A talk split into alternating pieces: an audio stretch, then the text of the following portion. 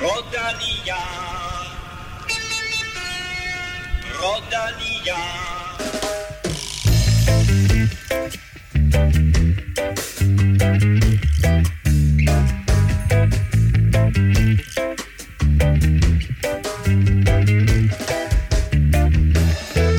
Tre fuldstændig fabelagtige og vilde dage i Pyrenæerne er slut, og heldigvis er det fortsat med Jonas Vingegaard i gult. En dag med et betragteligt forspring nu. Vi taler om ham, vi taler om udfordreren og ikke mindst om enkeltstarten på lørdag.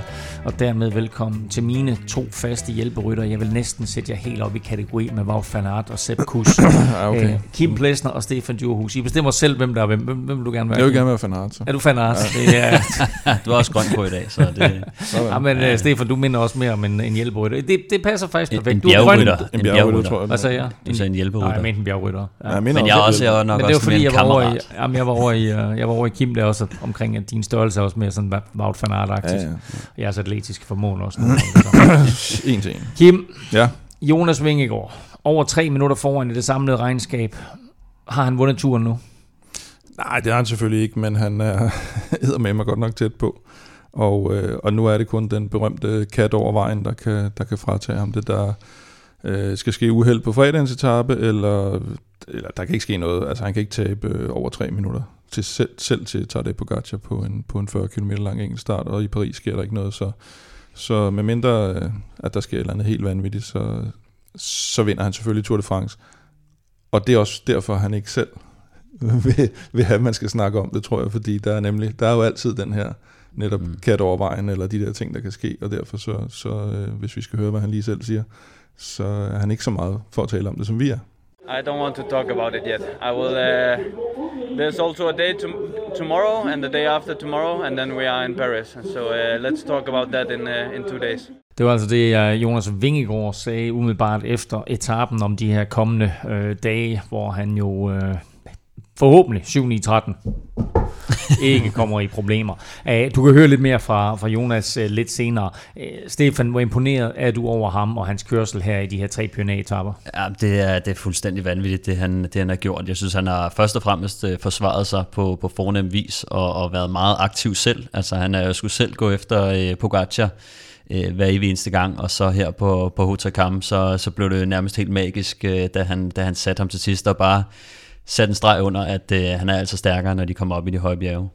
Han sagde det jo selv til os i vores interview med ham i øh, mandags, og nu tager jeg vist munden lidt for fuld, det var ikke nødvendigvis et interview til os, men et interview, han gav, som vi havde med i podcasten i mandags, at øh, han ikke nødvendigvis kun ville køre defensivt, og det fik vi altså at se i dag, at øh, da chancen bød sig, så tog han mere tid på Pogacar, det taler vi meget mere om øh, lige om lidt. Men inden vi går i gang, så vil jeg lige sige tak til alle jer, der lytter med. Øh, i begyndelsen af turen, der gjorde I Europa Podcast til landets mest populære sportspodcast, hvor alle tre episoder fra turstart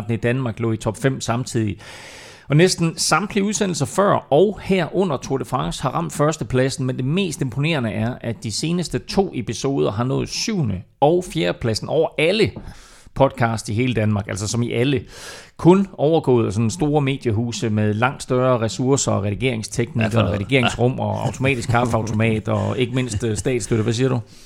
og langt større. Nå, nå, nå. ja, langt større ressourcer, væsentligt flere ressourcer. Og det er også derfor, at der skal lyde en gigantisk tak til alle 10 støtter. I er årsagen til, at vi kan blive ved med at udkomme, og er du ikke med på 10-vognen endnu, så håber vi, at du har nyt vores turudsendelser så meget, at du også vil med på vognen nu. Ja, og vi har jo et, et væld af præmier øh, kørende lige nu. Ikke nok med vores øh, faste Velropa Cup, så, så er der også øh, det her brætspil Pro Cycling Quiz på højkant, samt de her øh, fire cykeløl fra People Like Us, øh, som, som smager godt. Og så har de jo både prikker og, og gul og, og, og lidt grønt også, så, så der er god øh, Jumbo Visma-stemning der. Og den prikkede og den gule sidder i øjeblikket begge to på Jonas Vingegaard. De her øl og brætspillet og øh, Velropakoppen øh, går altså til en af alle jer dejlige mennesker, der støtter på tier.dk. Uden jer ingen podcast. Vi er nu over 800. Tak til alle, der har været med i lang tid, og velkommen til LM og Thomas og øh, Stefan. Så er der også kommet gang i den her nye Instagram-profil. Ja, Velomansholdet, det, øh, det kører der ud af. Altså, der, der er meget skæg og spas øh, for inde, inde på den Instagram. Jeg har med, slet ikke øh, tænkt på, hvad de får ud af den her sejr af Vingegaard i dag. Altså jeg vil sige, at øh, siden vi lancerede det sammen med mandsholdet, der har vi haft to sådan, øh, danskerdage. Det var Mads P-dag sidste ja. fredag, og så Jonas dag i dag. Og de vandt begge to. Og de vandt begge to, ja. ja. Så det er en meget ja, god stime. Og øh, den, de, de, de, de startede jo også med, du ser hakket ud i yellow, øh, som jo kom, den var jo langt inden, øh, at øh, han kom siger. i gul, så, øh, så lige pludselig så, øh, så, fik de, så, så blev den også, øh, kan man sige, mimet frem øh, til virkelighed. Og øh, t-shirts. Ja, så fik snakker vi, jo, vi lidt om sidst. Øh, jamen, så blev vi jo nødt til at lave de her t-shirts. Da han så kom i gul, så tænkte vi, øh, det var Sørens. Øh, nu bliver vi nødt til at gøre noget. Og så, øh, så lavede vi nogle t-shirts øh, med, med det her. Øh, og samtidig også smide nogle, øh, nogle logo-t-shirts ind i, i shoppen. Så, så der er lidt mere at hente derinde. Det er altså øh, inde på øh, shop.velropa.dk, du kan finde det, og der er også de her super fede Grand Depart t-shirts og hoodies, som vi fik lavet i, øh, i starten af turen. Dem kan du altså stadigvæk købe, og øh, de øh, går som varmt brød, og det gør de her, øh, hvad hedder det, Velomandsholdet t-shirts altså også. Mit navn er Claus Elming, du lytter til Velropa Podcast, præsenteret i samarbejde med Rådet for Sikker Trafik og Odset. Velropa Podcast præsenteres i samarbejde med Odset fra Danske Licensspil. Tour de France har forladt dansk jord, men du kan som altid finde Velropa Specials hos Odset til alle Tour de France-etaperne. Husk, at du skal være minimum 18 år og spille med omtanke. Har du brug for hjælp til spilafhængighed, så kontakt Spillemyndighedens hjælpelinje Stop Spillet eller udluk dig via Rufus. Regler og vilkår gælder. Inden vi tager klarpatten på øh, og skal tale om de seneste tre etaper og Jonas' øh, fabelagtige afslutning i dag, så skal vi også tale om et par ryttere, der ikke længere er med i øh, Tour de France. Først og fremmest Chris Froome, som øh, lige pludselig og sådan lidt out of nowhere ikke stillet til start i dag. Ja, det var lige øh, sidste øjeblik, at øh, han desværre måtte, øh, måtte trække sig, da han var, var testet positiv for, for corona, så lidt, lidt øv for, for Chris Froome, som ellers var, var, kan man sige, stille og roligt begyndt at blomstre lidt op igen, øh, og vise, at øh, han stadig kunne køre på cykel. Jo. Blev blandt andet nummer tre på, på Alpe etappen øh, for det her udbrud, som, øh, som Tom Pitcock han vandt, men øh, der kørte han egentlig meget stærkt, øh, og ja, så, så det var lidt ærgerligt, men, øh, men han meldte også ud, at øh, han, han selvfølgelig kører på Vueltaen, så, så det bliver lidt spændende at se, øh, om han... Øh, har kørt sig yderligere form, når vi, når vi rammer Vueltaen, og måske øh, kan gå efter en etappesejr dernede. Det er jo, øh, det er vildt at tænke på med, med Chris Froome, ikke? at øh, han har sådan lidt, tror jeg, i den danske øh, optik altid haft skurkerollen, mm. men han har fået sådan lidt en heldestatus, og man kan også mærke det i Tivoli, øh, den varme velkomst, han fik derinde, og så sidder vi også alle sammen her og er lidt ærgerlige over, og ked af det på hans vegne faktisk, at han ikke når til Paris. Ja, det, det synes jeg, altså nu kan man sige, jeg tror at Chris Froome har lidt været symbolet på den her kedelige Sky-taktik, hvor han jo var, var spydspids i, i, i mange år og, og virkede så dominerende, at, at ingen kunne komme i nærheden af ham. Og, øh, og derfor så sad man jo og tænkte, ah, er, der ikke, er der nu ikke nogen, der kan slå ham? Altså, så, så det er jo bare, kan man sige, når man er dominerende, så begynder det jo at blive kedeligt, og det er jo det, vi, vi hader ved det. Så, men efter hans, øh, hans nedtur her, og så, så, så havde man lidt, ah, okay, det er lidt øh, meget sjovt, hvis han kom lidt tilbage. Ikke? Det er den så. der klassiske med, at så bygger man nogen op, og så piller man dem ned, og så ja. får de sådan revival bagefter, når man synes, det er blevet ja. sådan lidt synd. Lidt Må ikke, hvis han, kommer, hvis han nu vinder Vueltaen i sin vanlige stil, så, så kan det godt være, at vi havde ham igen. Men Men uh, Kim, det var vildt, fordi der var noget med, uh, at han var faktisk indskrevet til i dag, så det må være kommet meget pludselig. Ja, det så jeg et uh, tweet om, at han simpelthen havde skrevet sig ind på dagens etape, og det var også sådan, at uh, ja. Kom, kommentator, ja, det var, kommentatorerne havde heller ikke uh, fået den med, før de, de så den på skærmen, og det var sådan nærmest, jamen, det var, det var vel først, da... Da, da Caruso og uh, Emanuel Viti var meldt ud, ja, ja. og så, uh, så pludselig, så står Chris Froome der også. Mens de kører neutral zone nærmest, ja. så, så kommer den officielle udmelding sådan i et... Uh, et øh, tweet på tweet fra øh, Israel lidt nede i, i tråden der. Så jeg ved sgu ikke hvorfor, jeg ved ikke hvorfor den har været sådan uh, mystisk undervejs, men der kommer Nå, men der var også lavet en video hvis, med hvis han har nået at skrive sig ind, så har de jo fået meldingen super sent, at han var positiv. Ja, det er bare mærkeligt, for der var også en video fra ham selv lige umiddelbart bagefter, hvor han sidder ja. og siger, at han var ked af det og sådan noget, så, så de mm. må det, det, det virker underligt. Ja, men, men der sidder uh, han, som jeg lige husker det, trods alt i sin cykeltrøje, så ja. må ikke, at den er optaget umiddelbart efter. der kommer en løbende. Siger, I, I have some very sad news, ja, ikke? Der kommer en løbende efter ham med testresultatet. This just in. Men som du sagde, Stefan, så uh, får vi altså glæden af ham igen uh, i Vueltaen. En anden, vi får glæden af i Danmark, uh, som mm. endt, det er Magnus Kort. Han måtte jo forlade turen i mandags, men uh, nu har de danske cykelfans altså endnu en mulighed for at hylde ham på de danske landeveje. Ja, han skrev på, var det på Instagram, og han skrev, at han, uh, at han kom til, til Danmark og og køre der, og så var der straks alle mulige kommentarer med, om han skulle ligge i udbrud hver dag, og bakketrøjen var sikret og alt det der. Så, så, jeg tror, så det, han kan lidt mere i Danmark rundt. Ja, jeg vil sige det, men det kan være, han laver sådan en... Uh, han kørte jo sit eget Danmark rundt der, kan man sige, i, i turen, ikke? Og så ja. kan det være, han laver en Han har kørt en Danmark rundt en gang i år. ja. Og så uh, faktisk uh, her den anden dag var også, uh, da Tom Dumoulin offentliggjorde sit uh, det er rigtigt, ja. hvad hedder det, program for resten af året. Mm. Der var uh, Danmark rundt også med, og så meldte Danmark rundt selv ud, at øh, Sana, den italienske mester. Ikke Filippo Garner, men Filippo Sana. Men Sana han, øh, han kommer også til Danmark, så det begynder der at ligne et, øh, et okay spændende felt, hvis man skal... Også, ja, fra, fra Magnus Kort synspunkt, så kommer han jo med EF-holdet, og skal ikke køre på landsholdet, som han også tidligere har gjort. Mm. Og det gør jo også, at han er lidt mere en contender, mm. end øh, når man kører med, med landsholdet, er det typisk sådan... Altså jeg vil ikke sige, at, at, at det er dårligt... Altså det er jo ikke dårlige rytter, det er jo nogle af de, det er jo nogle af de bedste, Danmark har at, at byde på, af de rytter, som ikke er på mm. øh, de hold, der er inviteret. Så det er også de rytter, der ikke er på kontinentalholdene osv. Så, videre. så det er, kan man sige, et, et dårligere hold, end, end hvis man kommer med sit eget. Så, så det er jo stort og, og sjovt også, at Magnus, som han fik sit gennembrud i Danmark rundt jo i, i 2013, da han jo, kan man sige, ud af det blå øh, vandt øh, første etape fra et udbrud, og senere hen også vandt øh, en etape på, på, lidt, øh, på, på en rigtig fed måde øh, på toppen af Asnes Indelukke, da mm. han øh, kørte ned, ned for bunden og chokerede alle. Så, så det var noget af en, øh, kan man sige, en, en velkomst til, til den store scene dengang. Og han kørte som sagt også, eller som bekendt også på Asnes Indelukke for blot et par uger siden med, øh, med, lige, ja, så stor, med, med, med lige så stor succes. Sidst men ikke mindst, så skal vi lige omkring Philip Gilbert. Altså han er stadigvæk med i turen, men det bliver hans sidste Tour de France, og nu er hans endelige exit også meldt ud. Ja, her på Belgiens nationaldag, der, der meldte Gilbert ud, at 15. Øh, oktober, der kører han sit sidste løb, og øh, det bliver på Kavberg, hvor han i 2012 vandt VM. Så det mener eller det skriver han i hvert fald, var hans største sejr, det må man jo det må man nok sige, det var. Og den kom jo faktisk oven på den her 2011-sæson, der var helt vanvittig ja. for ham for Omega mm. Pharma Lotto, så skifter han til BMC, får egentlig ikke sådan helt den op at køre på, på BMC, som, øh, som forventningerne var til, og så vinder han lige, øh, så vinder han lige VM. Så, øh, så det var en meget, meget god en at, at slutte af på. Det kan godt være, at øh, den 21. juli, det er Belgiens nationaldag, men øh, det vil øh, mere eller mindre også blive Danmarks nationaldag fra nu af. Jonas Vingegaard har vundet på Takam. Der var en mand, der har gjort det før ham, og det er Bjarne Ries. Ham skal du høre fra lidt senere. Ikke mere snak, for nu skal vi. Vise og vi er jo ude i noget, der minder om en dominans, eller den Jonas Vingegaard har lavet over for Tadej Pogacar i den her quiz, fordi det står 18-13 til Kim, a.k.a. Wout van Aert, og ja. Stefan, a.k.a. Sepp Kuss. 18-13 står der. 5 points føring, det er vanvittigt. Øhm, derfor så har jeg også lavet et spørgsmål i dag med mange point. Oh, Sådan, så Stefan har en lille chance for at komme tilbage. Bum, bum, bum. Øhm, og spørgsmålet er ret simpelt. Mm. Hvor mange danskere har haft den gule førertrøje igennem tiden? Der er et point for det rigtige antal. Det mener og, du simpelthen Og der er et point for alle de rigtige navne. Og der er minus et for forkerte navne. Oh, det var meget øh, avanceret pointstruktur der. Det mener du ikke. Hvad er der? Hvad, du, du sidder og hyler op om, at du vil have spørgsmål med flere point.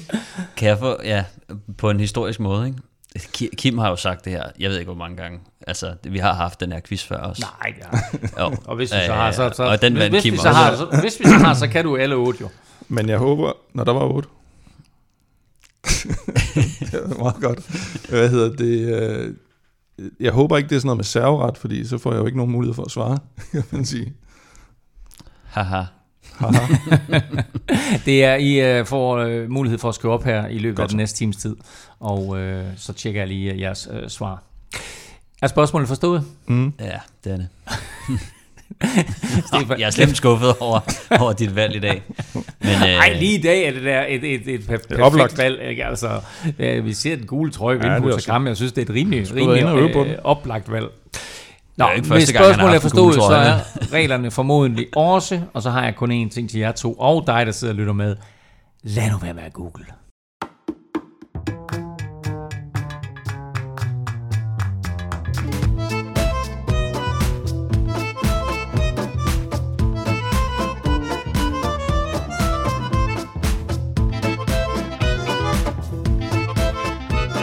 Vi har tre etapper, vi skal igennem, og det vil være nærliggende selvfølgelig at tage Otakam-etappen først, men altså nu tager vi dem i øh, kronologisk rækkefølge. Øh, det hele øh, begyndte tirsdag, der var vilddag i mandag som bekendt, og der var lagt op til drama i Pyreneerne, hvor Jonas Vingegaard jo havde en, en gul trøje og forsvare, og hvor vi alle sammen forventede, at der ville komme angreb fra Pogacar, og det begyndte så allerede i tirsdags på 16. etape fra Carcassonne til Foix. Men det blev faktisk en anden, nemlig dagens vinder, der stjal overskrifterne. Hugo Ull må man sige. Ja. Ej, det var en øh, det var en smuk historie og en øh, en temmelig overraskende vinder, må man sige, nærmest øh, den mest overraskende. Ja, faktisk øh, ud over Simon Clark på Arnberg oh, ja. så har Israel vel taget de to mest overraskende etapevinder i, i årets Tour de France. Øh, ligger ude i udbrud sammen med Michael Woods, og, øh, og så er det ham, der ligesom får lov at, at kører afsted første gang, typisk det her, man, man ser også, ligesom da, De da, da Valgren og Kort ja, kører han kørte nedad på, øh, efter første ja. stigning der, ikke? Og, øh, og Woods øh, ligger så bag ved at bakke af og med, med ham her, Matteo Jorgensen fra Movistar, som, øh, som så skal prøve at lukke det her hul op til, til Hugo Ull og øh, oversat sig i et sving. Ryger lige ud og, og, og krasser lidt på albuen. Og, øh, og så var det mere eller mindre game over, kan man sige, op i front, og, øh, og så kunne de ligge ned bag ved at kæmpe om de sekundære placeringer. Og så får han lov at vinde på den her fantastiske måde. Jeg kan huske, jeg talte med, jeg tror det var Jens Fugt om det første gang, hvor han siger, at altså den, den, den bedste måde at vinde på, det er jo den her, hvor du kører ind, har, du ved, du vinder. Mm. Der er ikke, du skal ikke sådan ligge og kæmpe med nogen. Du ved, du kan gøre dig tanker, du kan sådan lige, du kan få lynet trøjen op og sætte brillerne rigtigt og det hele, og, og så kan du ligesom nyde sejren på en helt anden måde, end hvis det er sådan helt vildt hektisk til sidst. Og så har hun den her historie med, med broren, der blev dræbt for, for 10 år siden af en flugtbilist, da han var ude og, og løbe en tur, og så siger han, han, har cyklet i 12 år for at vinde for ham her, broren. Og, øh, Pierrik Ull hed broren. Pierrik Ull. Og øh, så vinder han sgu øh, en etape i turen, mm. som den første sejr. Det var ikke sådan et eller andet... Øh, ja, der, der har været lang lille, tid til. Lille bitte løb, vel? men øh, det, det under man ham sgu. Jeg tror også, det var hans øh, første professionelle sejr, eller udover øh, nationale mesterskaber i, i Canada selvfølgelig, men, mm. øh, men sikke en, og øh, der, den har været mange år undervejs. Øh, at være professionel cykelrytter i så mange år øh, uden at vinde, det, øh, det må også være hårdt, men, øh, men det er nok det værd nu. De kommer i mål, en øh, 3-4 øh, stykker der. Øh, Ugul selvfølgelig først, og så kommer de sådan trillende ind. Og så kommer der så selvfølgelig den her kamp i kampen, og det er selvfølgelig ja, klassementet. Øh, og det ender også med, at de kommer ind samlet. Men Pogacar viser, at han er indstillet på at angribe i den her uge, og han viste på den her etape, at han havde tænkt sig at gøre det hen over toppen, og se om han måske kunne slå Vingegaard på nedkørslerne.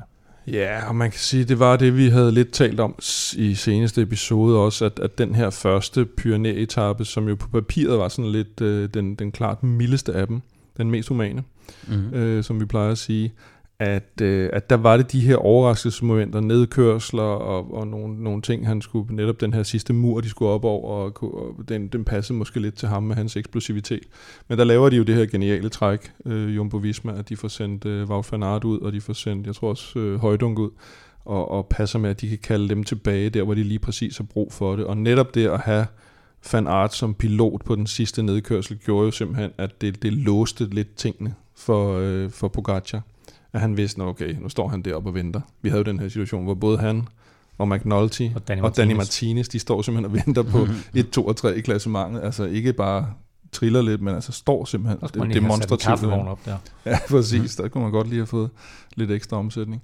Og det gjorde simpelthen, at situationen blev sådan mere eller mindre låst på den her sidste nedkørsel, fordi så ligger han som sådan en buffer foran, Van Aert bare kører den steady tempo nedover, og det var, det var guld værd for, for Vingegaard. Men det, men det andet, jeg havde mærke til også, og som Pogacar selvfølgelig også lagt mærke til, det var, at han kom, Pogacar med de her voldsomme accelerationer, og Jonas var der hver evig eneste gang. Og mm. det er jo her, hvor det første signal ligesom bliver sendt. Ja, altså han prøvede at stikke på, øh, kan man sige, den første reelle stigning øh, ud af de to, der var til sidst, og øh, der, der sad Jonas så med det samme, og så, så kom det her lidt forventede angreb hen over toppen, og hvor, hvor man kunne se, Jonas fik også lukket ham relativt tidligt. Jeg tror også, han, han angreb jo ikke, kan man sige, på den sidste stigning, eller hen over toppen der, men, men der var Wout van Aert der jo også, så, så jeg tror også, det, er jo, det er jo sådan en ting, som der, der, der er rart for, for Jonas øh, at, at have sådan en mand øh, foran sig, og det er jo det, som vi har håbet, at han ville gøre lidt mere. Men, øh, men da han først var der, så tror jeg også, at Pogacar kunne se, at øh, så, så bliver det rimelig svært øh, mm.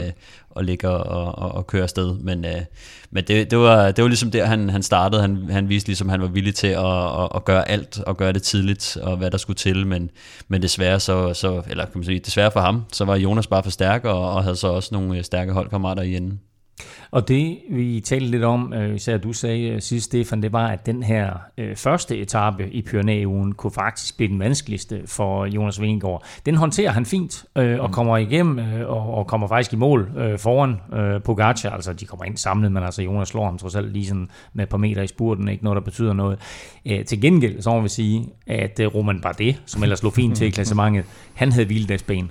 Ja, han, øh, han røg simpelthen fra, fra fjerdepladsen og helt ned på, på 9. pladsen, og, øh, og han sagde efterfølgende, at, han, at det havde været den værste dag, han nogensinde havde haft på en cykel, og han har, må man formode, haft relativt mange dage på en cykel i sit, øh, i sit liv indtil videre. Og det, ja, det kunne man godt se, det var bare det var en dag uden, og, og han har, øh, kan vi tale om senere, men har været sådan lidt, lidt forsvingende her i pionererne til, mm. at, øh, at det for alvor blev, blev godt for ham en dårlig dag, så en god dag, og så igen ja, i dag det var, var, var, var helt skidt for ham, og det afspejler sig også, når vi skal snakke om klassement senere. 15. etape her blev altså vundet af, øh, eller var det 16. 16. 16. etape ja. blev altså vundet af Hugo Ull, som sagt hans øh, første professionelle sejr, dedikeret til hans øh, afdøde bror Valentin Madouas blev toer, og Michael Woods, øh, Hugo Ulls øh, holdkammerat, blev treer. Og så blev Mikkel Honoré faktisk en øh, flot nummer 11. Han kom ind sådan i en gruppe, der nærmest ikke var, var kamera på. Øh, nu skal vi til gengæld tale om noget helt andet. Skal du ikke have hjelm på? Jeg synes, den er ret irriterende. Den, den giver sådan en uh, kløe i hårbunden. Svend, ja? I kan plyndre lige så tosset I vil, men I tager hjelm på. Ja. Du har sikkert set reklamen for Rådet for Sikker Trafik med øh, Vikingen, der er på togt uden hjelm. Uh, har du lyttet til Europa podcast her under Tour de France, så ved du, at vi sammen med Rådet for Sikker Trafik her gerne vil opfordre dig i den her periode, og selvfølgelig efterfølgende til at uh, tage hjelm på. Og en af dem, der er blevet reddet af en hjelm, det er den danske mester i enkeltstart, Mathias Norsgaard. Det er ikke nogen hemmelighed, at danskeren han var meget skuffet over ikke at blive udtaget til turen for Movistar. På den anden side, så er han heldig med overhovedet at være i live efter et uheld, der var tæt på at koste ham både livet og førligheden. Ja, men jeg bliver overset øh, af en bilist, og, og, og han rammer mig frontalt øh, og flyver så over køleren og rammer en lygtepæl øh, med mit ben, og så falder ned på jorden. Øh, og min hjelm var, var jo, altså, den flækkede, og, og, og mit hoved var fuldstændig uskat, selvom at det eneste, jeg tænkte på, det var, hvordan øh, jeg lige skulle komme hjem fra træning den dag, øh, og mit ben lå ligesom i, altså helt skævt, øh, været fra hinanden, så, så, så helt rask over i hovedet har jeg jo ikke været, men, men, men, men jeg brækkede mit ben og, og, og skulle lide meget af det, men, men til gengæld så var jeg, var jeg sund og rask i, i pæren, øh, og det, det tror jeg, at nu er jeg en generation cykelrytter, som, som altid har kørt med hjelm, øh, og føler mig nøgen, når jeg kører uden hjelm øh, på min hverdagscykel. Øh, og, og hvis jeg skulle til ud og træne, så jeg har øh, et, måske en gang prøvet at køre uden hjelm øh, til træning, men, men, men det gør jeg aldrig mere. Øh, for det er, når man, når man ser sådan en hjelm være flækket, så, så, så kan jeg jo godt lægge to og to sammen, at, at at det ville have været ens eget hoved, hvis, hvis det ikke havde været noget, noget, noget beskyttelse. Og det der med en øh, flække hjelm, altså der er det jo vigtigt, at øh, når man har været udsat for et uheld, øh, så er det jo ikke altid, man lige kan se, at hjelmen er flækket, men er man landet på hovedet, så bør man også skifte hjelmen ud. Jo, det synes jeg. Det synes jeg. Øh, man bør lige stresstesten og sådan give det et ordentligt altså tage ved det og, og se, om der er noget, der, om der er nogle små øh, sprækker, fordi at, at hjelmen virker kun, hvis den er, hvis den er helt. Øh, og lige så snart der kommer en flænge i den, så, så, så skal den skiftes ud. Det er jeg også ret sikker på, at alle fabrikanter øh, skriver i deres, øh, deres brugermanual, så det er helt klart, øh, altså det, det er et must. Og hvis du sådan skulle sætte et, et, et tal på, hvor mange gange hjelmen har reddet dig, hvad vil det så være? Jeg, jeg tænker sådan, uh, gennemsnit plejer nok at styre det øh, to-tre gange om året. Øh, ja, jeg, jeg vil tro næsten hver gang, men ah, det er måske også lige at stramme den, men, men i hvert fald en gang om året. Det er jo svært at sige, hvor, hvor, hvor slemt det, det kunne have gået. Øh, men, men når man ser sådan et, et, et, et asfaltaftryk ind i, ind i en hjelm, og den var, øh, at, altså, man kan pille den fra hinanden bare med, bare med hænderne, så, øh, så jeg vil nok sige, en, en gang om året redder den mig. Det er de færreste af os, der kommer i uheld, og hvor der er brug for cykelhjelm. Men skulle det ske, så er det altså en god idé, at det er cykelhjelmen og ikke dit kranie eller hoved, som øh, tager slaget. Så derfor husk, brug hjelm ligesom Mathias. Vil du vide mere, eller måske se hele reklamen, så gå ind på sikkertrafik.dk. Vi bevæger os øh, pt. uden hjelm videre til 17. etape, og øh, her der bevægede feltet sig for alvor ind i de høje bjerge øh, i Pyreneerne, og der var lagt op til en intens afslutning på den stejle landingsbane på toppen af Perigyt. Men øh, allerede inden etappen, der led Pogacars drømme om den gule trøje faktisk et lille knæk.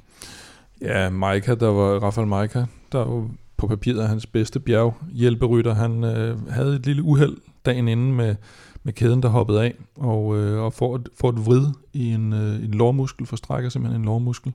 Og, øh, og så prøver han at varme op inden etappen her, og det, det går simpelthen ikke. Så han må, han må stå af, og så, så har Pogacar tre hjælperytter tilbage.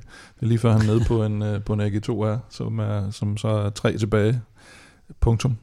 Øh, så det, det er klart, at det, det, det giver jo skal man sige, det man tænkte, okay, så, så lige før hans uh, mulighed udspillet, men så skal jeg ellers lige love for, at uh, Mikkel Bjerg levede op til sit efternavn, og begyndte lige pludselig at, at hive bjergbenene frem, og tog, tog føringer langt længere, end man kunne have, have håbet på fra, fra UAE's side, og så uh, den største sensation den dag, synes jeg egentlig var Brandon McNulty, mm. som jo nærmest fører helt op til målstregen i, i Pettegut, og har kun øh, Pogacar og, øh, og Vingegaard med sig derop. Det var, altså den præstation har jeg ikke set ham lave før i, i bjerge, eller høje bjerge i hvert fald, så det var, det var, det var lidt sindssygt, og det, noget andet, det også viste, var jo, at Pogacar måske ikke rigtig havde ret mange angreb i sig. Jeg tror, han igen lige prøvet mm. at angribe over næst sidste stignings øh, top, men øh, der kom altså ikke noget før, før helt til sidst. Men altså, det, det var sindssygt at se, at, øh, at med, med, kan man sige, en semi-bjergrytter, at de får splittet ja. øh, hele lortet ad og får sat... De får isoleret Jonas, faktisk. Jonas, øh, ja. ja, altså, øh, og, og selv da Mikkel Bjerg kørte,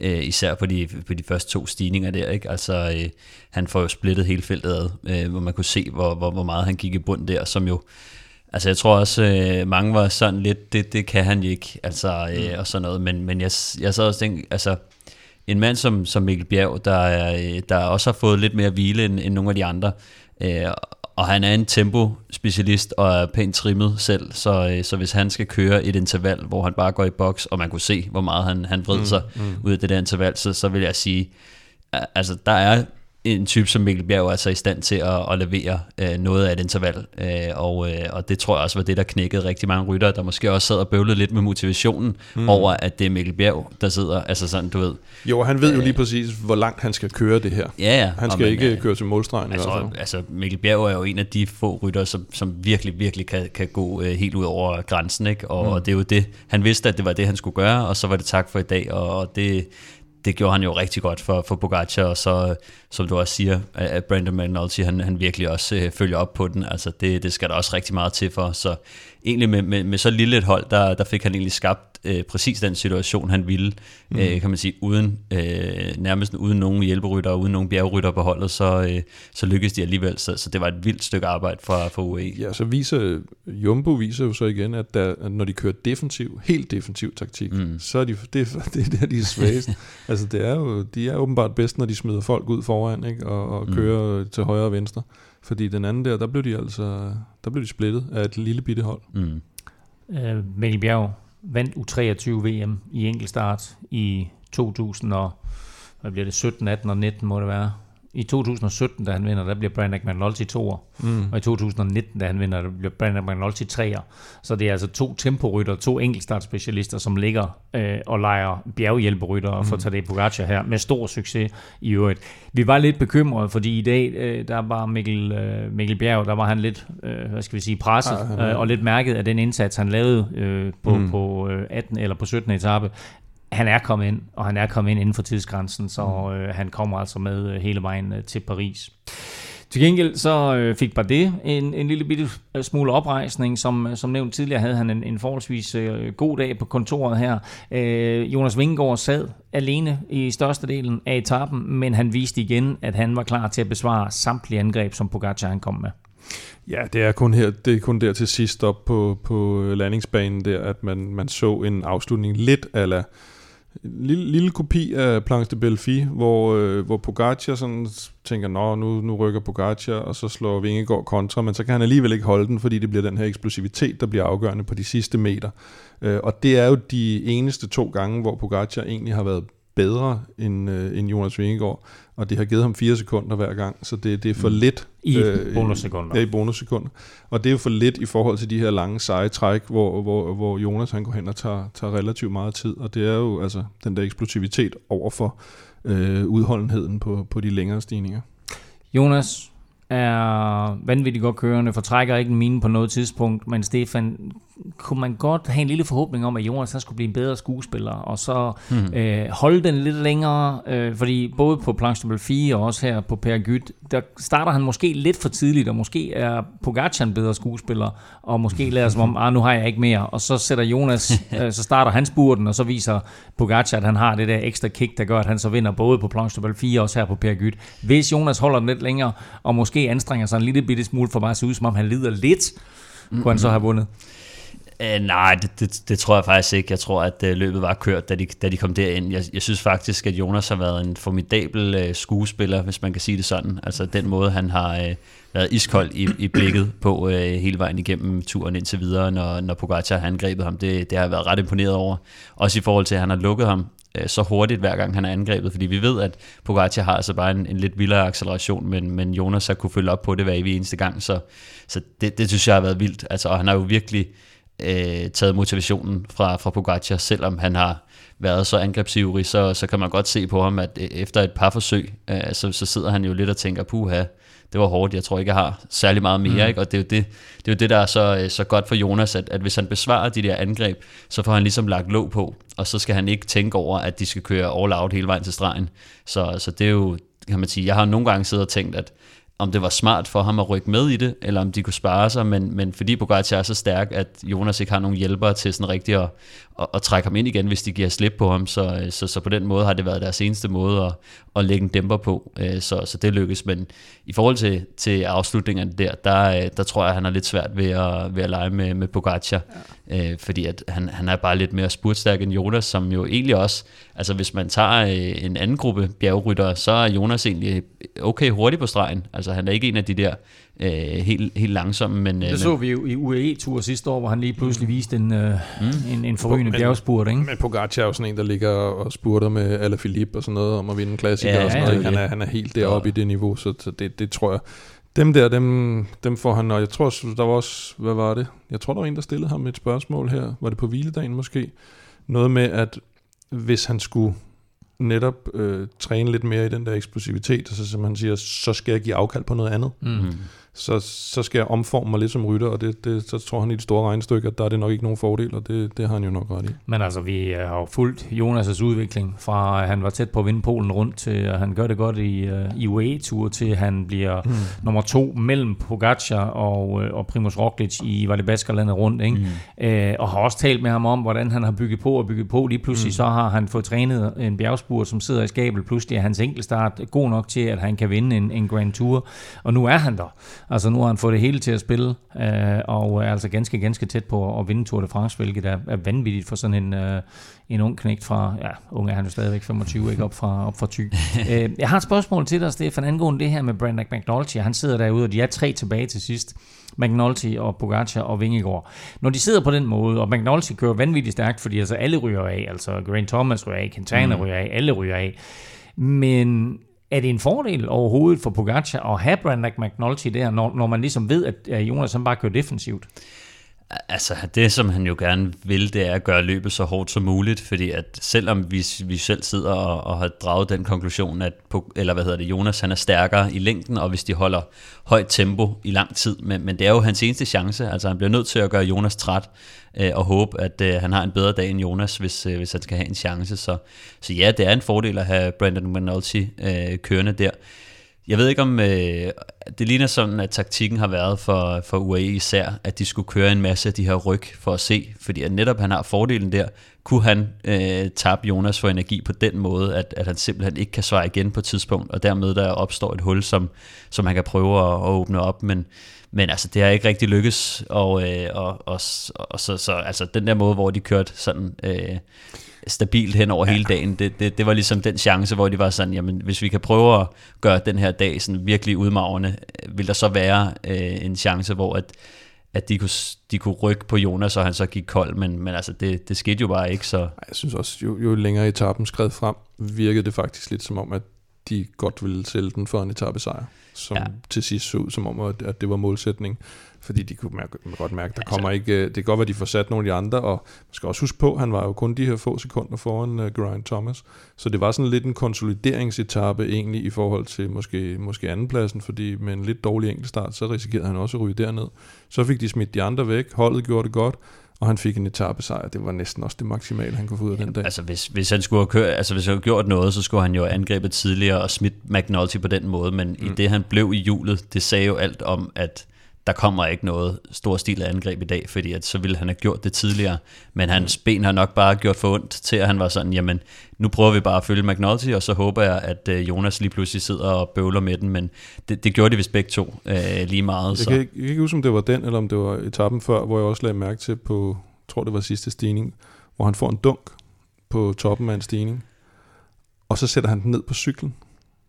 Og hvis du vil angribe, de er stadigvæk på vej opad, Mm. Hvis du vil angribe på vej opad, så tager du ikke en halv liter væske ind og sætter den ned på cyklen, hvis du skal fyre den fuldstændig af. Og det var for mig signalet til, okay, der kommer ikke noget angreb her, og det gjorde der så mm. heller ikke. Uh, han havde mere brug for vand, mm. end han havde brug for uh, letvægt kan man sige lige der, ikke? fordi ellers så var den røget ud til højre igen, den der dunk, og så havde han kørt ud over stepperne, som mm. man plejer at gøre. Ikke? Det siger en helt lidt om, øh, om, om hvor stejl Per Gyt er, at øh, jeg tror, Jonas og Pogacar, de kører fra McNulty med 250-300 meter igen, og han kommer ind 32 sekunder efter dem. ja, så øh, helt vanvittigt. Øhm, der, øh, hvor, øh, hvor, hvor, hvor de sidder og, øh, og er på vej op af, af den her sidste stigning, og Jonas han stikker, og Pogacar han så overhaler. Der tager Pogacar, som du siger, Kim, sejren, hans tredje i det her løb. Jeg så nogen, der var lidt kritiske over, at han stikker armen i vejret på den måde, når han ikke formår at sætte Jonas, men i godsøjen kun får en etappesejr. Ja, nå, at han skulle have kørt til stregen, på, eller hvad tænker du? Nej, bare det er sådan, at, at der var ingen grund til at juble så meget, som han gjorde. Nå. Ja, det bliver et lidt ærgerligt uh, vinderfoto til, til ja, men er ikke enig om det? Altså, er, det, er det ikke en latterlig holdning at have? Prøv at have en etappesejr, en etappesejr. Jo, det ja, synes jo. jeg også, at du selvfølgelig jubler du over en etappesejr, og, og det var jo også det, man kunne se, at det var det, der var tilbage. Altså han kan ikke sætte Jonas, ja. det der er tilbage at kæmpe om, det var den etappesejr. Den vandt han mm. foran Jonas. Jonas mm. ville også godt have haft den der etappesejr. Mm. Så selvfølgelig skal han juble over det, fordi det, han vandt. Det er jo kæmpestort. Altså, så, så, så kan man sige, øh, altså selvfølgelig er det ærgerligt, at han ikke kan vinde Tour de France øh, på den etape, men, men det er jo stort at vinde, øh, vinde en etape, og så kan man jo også sige, så var han jo den bedste på dagen stadig. Mm. Altså, øh, så. Og sponsorerne og sådan noget ville nok også have synes, det var en lille smule mærkeligt, øh, når, de, ja. når de skulle have VIP-arrangement bagefter, ja, ja, og der var kørt over, og siger, hvad fanden, øh, i vores og så, trøje. Og så lidt interessant, så sagde Dennis Ritter i dag i, i TV2's øh, udsendelse, at det var den fjerde Grand Tour i træk for Pogacar med tre etappesejre. Og mm. det, er, det er tæt på rekorden. Rekorden det er fem Grand Tours i træk med, øh, med, med tre etappesejre, så, så den nærmer han sig jo.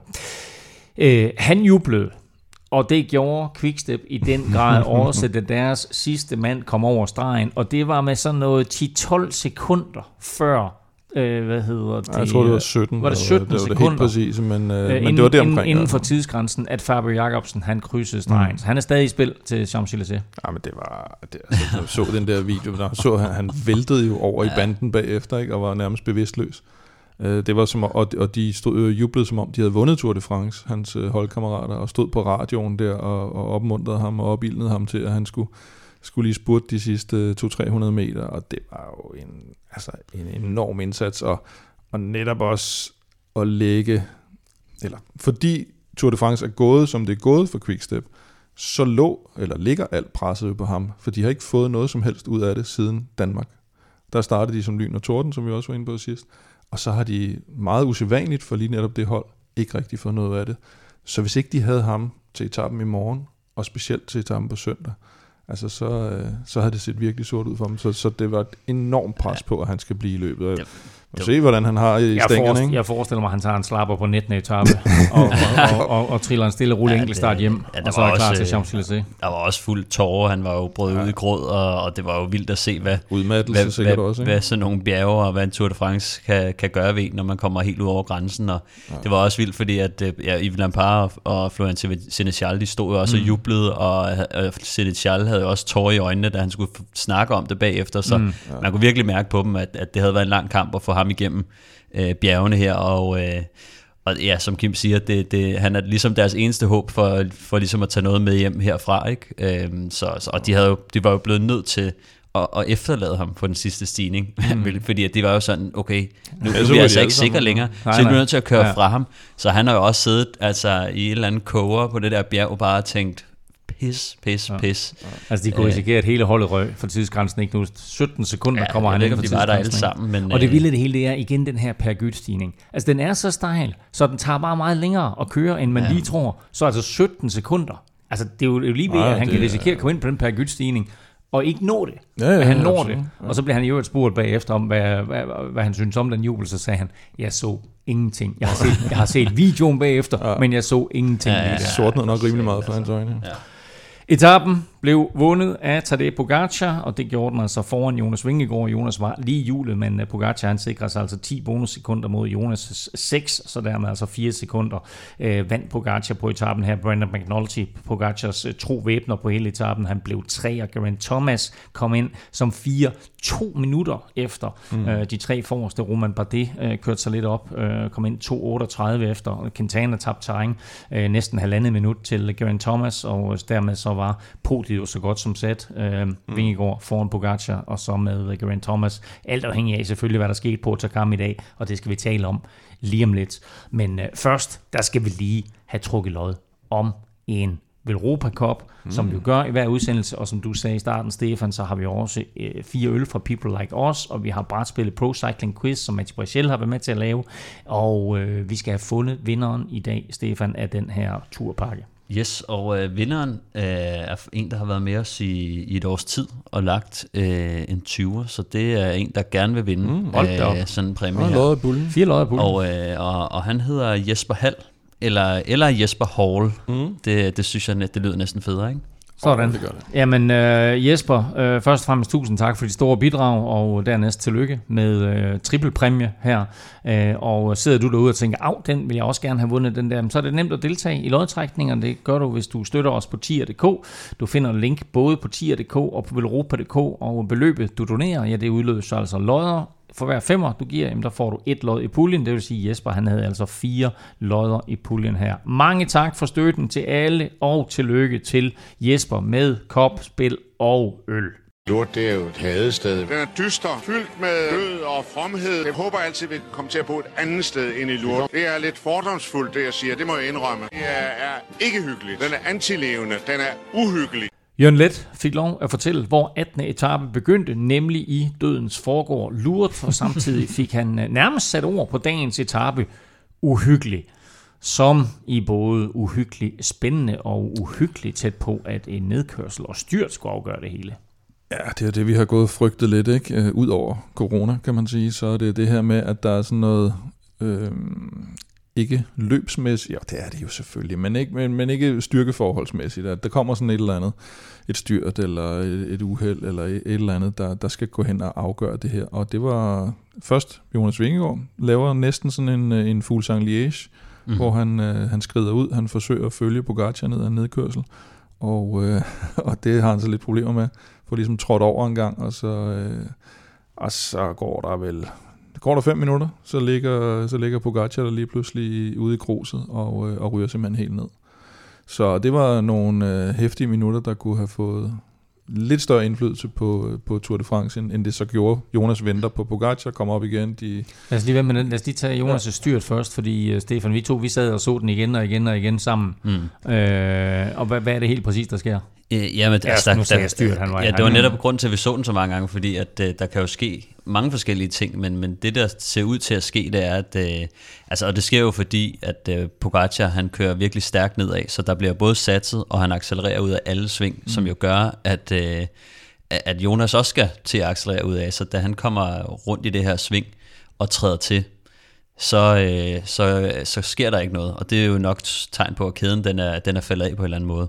Og det gør jo så, at han lige pludselig, altså når man så træder ned med så meget kraft, som han gør, øh, så bringer det meget ubalance øh, i, i cyklen, og, og, og derfor så, øh, så er han jo lige ved at, at styrte af den grund. Men rammer og, pedalen ikke også jorden? Nej, det gør den ikke. Men, øh, men, men, men det, det, det er lidt skræmmende, fordi at, at der er så meget momentum, der lige pludselig kommer ind, mm. hvor det ikke skal.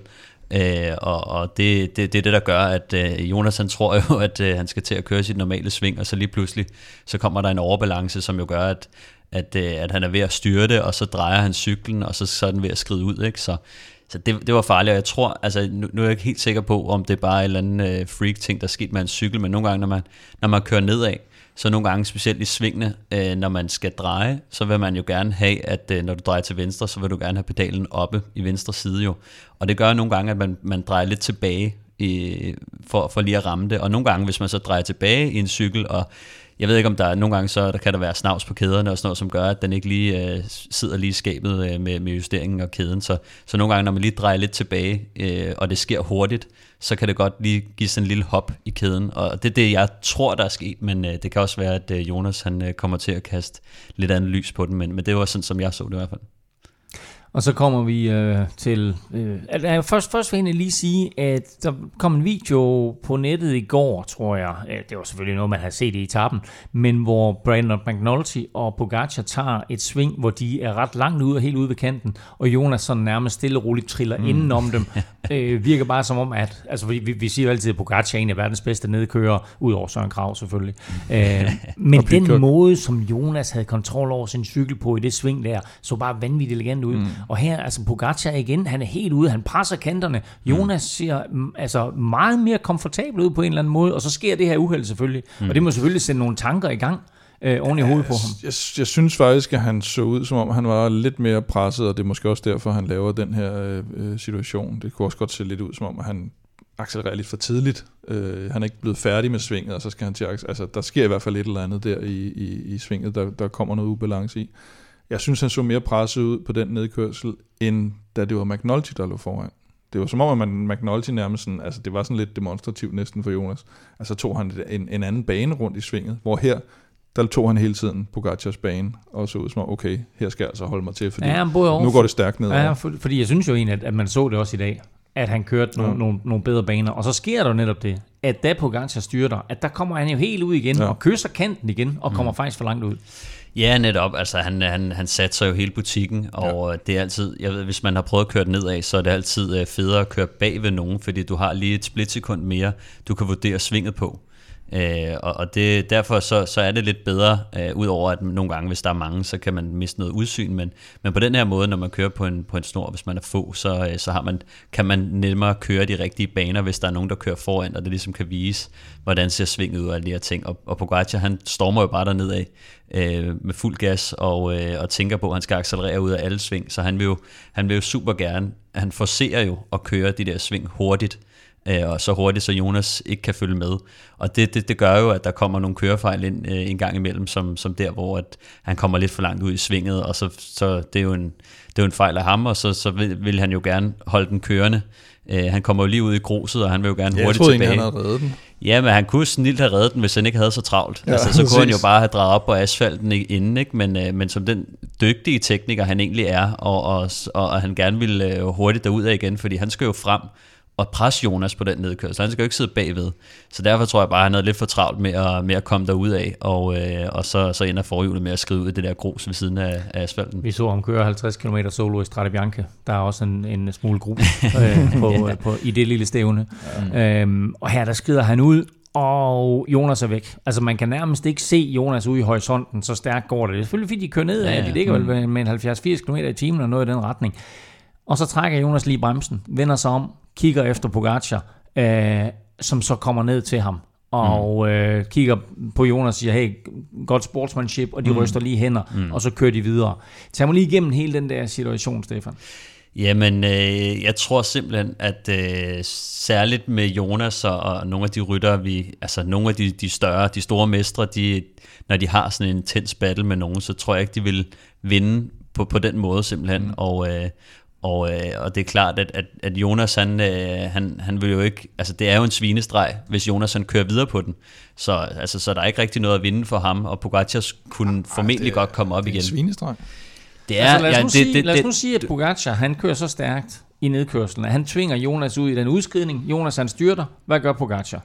Ikke? Altså, ja, jeg tror, det, det er en del af løbet. Ja, ja. Og her, her der venter han.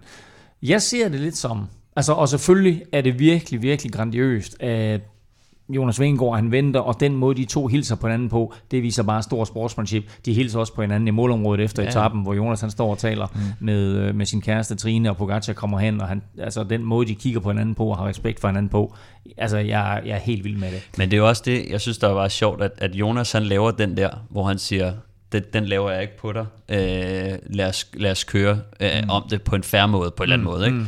Og, øh, og det gør jo også, at han skylder en på en eller anden måde. Så da jeg ser den der, så sad jeg også og tænkte, alright, det var, det var turen for jeg dig. Jeg sad også og tænkte, nu angriber han ikke. Men præcis. Ja, og det, det, det var, jeg tror, ja. det var closed af Jonas at lave ja. den der, og vise, at han er den, i går så en større mand, og så sige, hvis, hvis han styrer så har han jo lige købt sig sådan en. Altså, ja. Så det er sådan lidt uh, get, out, get out of jail free Og så kan man sige, der var også, altså, han kunne også se, at der var, nu ved jeg godt, at du siger, at der er jo sving dernede, så de forsvinder hurtigt fra hinanden, men han kan også godt se, at det er jo ikke sådan, at han er to minutter bagefter Pogacar. Så han ved også, at, han, at sandsynligheden for, at han kommer op igen, når han er så hurtig på cyklen, er jo også... Altså, det var, ja, nå, han, han, var, han var nok kommet op igen, ikke? Jo, det så tror det var, jeg. Det var, det var ikke gratis, men øh, det var stadigvæk øh, godt lavet af ham, og, og så tror jeg netop det, du startede med at sige, han vil ikke vinde på den der måde. Og han har så meget overskud, at han ved, jeg kan godt vinde uden det her.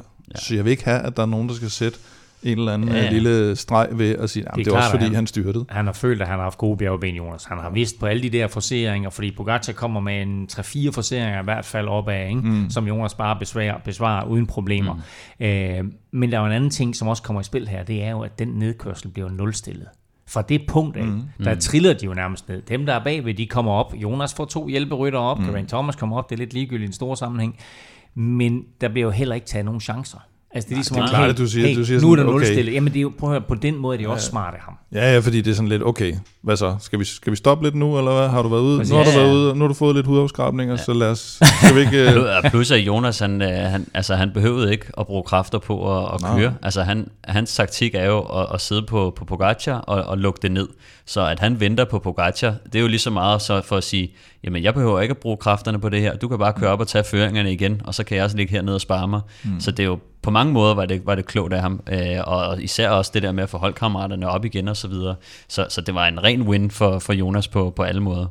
Og så har vi Wout van Aert.